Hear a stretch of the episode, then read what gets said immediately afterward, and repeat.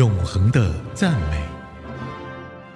A.C. Gabriel 说：“一天一诗篇，烦忧离心田。”让我们一起来默想诗篇，学习祈祷，操练赞美。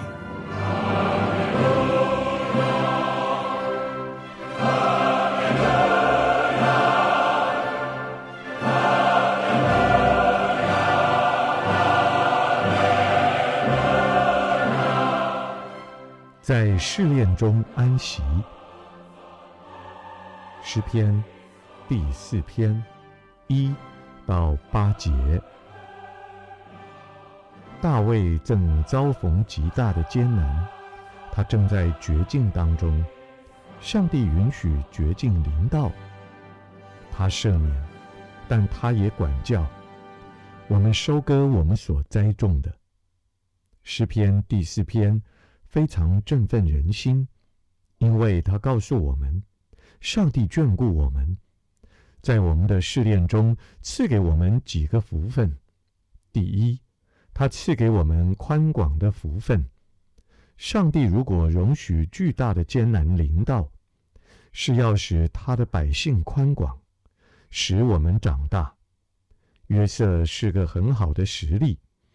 他所遭遇的艰难显露出他的性格，使他成长。巨大的艰难引到宽广的生命，后者又引到宽广的境地与宽广的路途。上帝为大卫预备了一个宽广的侍奉，但是上帝必须先使他成长。第二，上帝赐给我们。鼓励的福分，所有属地的动机最终都要衰退无力，只有上帝的旨意能够成就。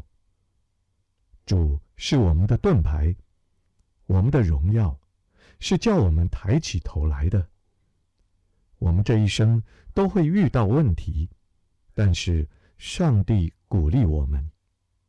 第三。上帝赐给我们得着能力的福分，绝境使我们以信靠上帝的态度来面对试探。大卫有权生气，上帝可以使用怒气来成就公义，但是撒旦也可以使用怒气来导致犯罪。默想的意思就是。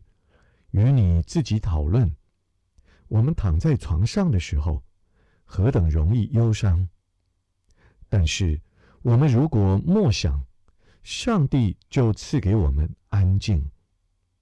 第四，上帝赐给我们光照与喜乐的福分。跟随大卫的人灰心丧气，你使人丧气，或是鼓舞人心呢？身为基督徒，我们应该有上帝的笑脸光照，在主里面，我们应该显露出欢欣喜乐。上帝还另外加上平安与睡眠的福分。基督如果是我们的救主，这就有可能了。所以，把你的眼睛从仇敌挪开，定睛在主的身上。在艰难之中，犯罪的试探很强大，但是要信靠主，他必在艰难中赐给你平安喜乐。亲爱的主，当我遭遇患难的时候，你所赐的福分不单是要安慰我，也要帮助我成长。求你帮助我刚强壮胆。因为我知道你正在把你的旨意与我的生命交织在一起，主，我信靠你，你必赐给我奖赏，因为我们晓得万事都互相效力，叫爱神的人得益处，就是按你旨意被招的人。愿我就是那被招的人，奉主耶稣的圣名祈求，阿门。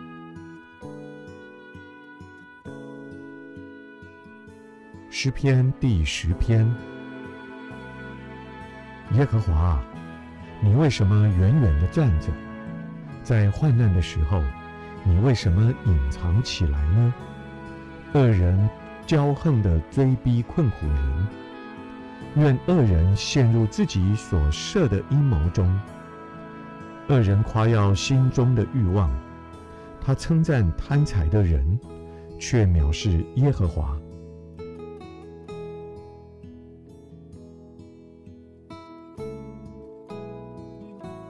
恶人面带骄傲，说：“耶和华必不追究，在他的一切思想中都没有神。他的道路时常稳妥，你的判断高超，他却不放在眼内。他对所有的仇敌都嗤之以鼻。”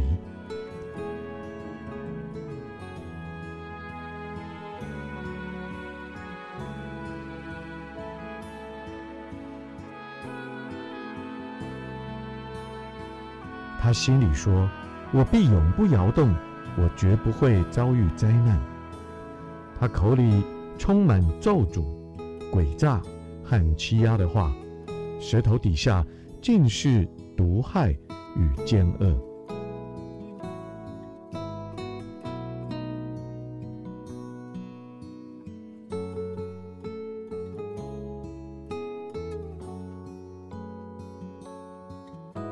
他在村庄里埋伏等候，在隐秘处杀害无辜的人。他的眼睛暗地里窥探不幸的人。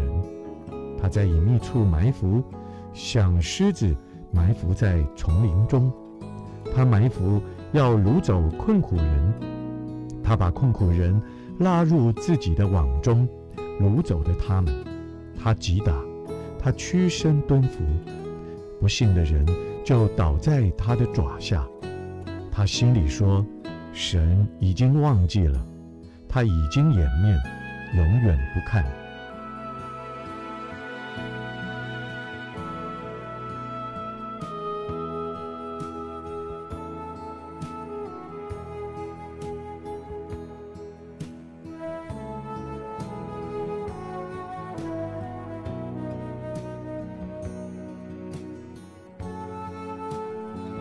耶和华啊，求你起来！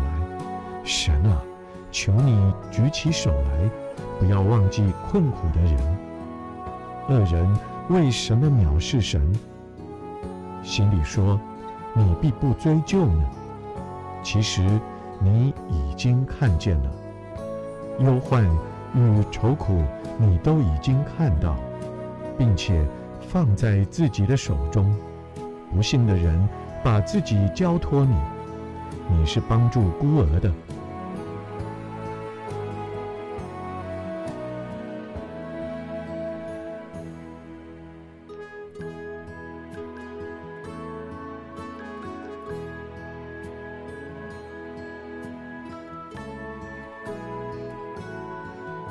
愿你打断恶人和坏人的膀臂，愿你追究他们的恶行。直到清清楚楚，耶和华作王，直到永永远远，列国都从他的地上灭亡。耶和华啊，困苦人的心，愿你已经听见，你必坚固他们的心，也必留心听他们的呼求，好为孤儿和受欺压的人伸冤，使地上的人。不再施行恐吓。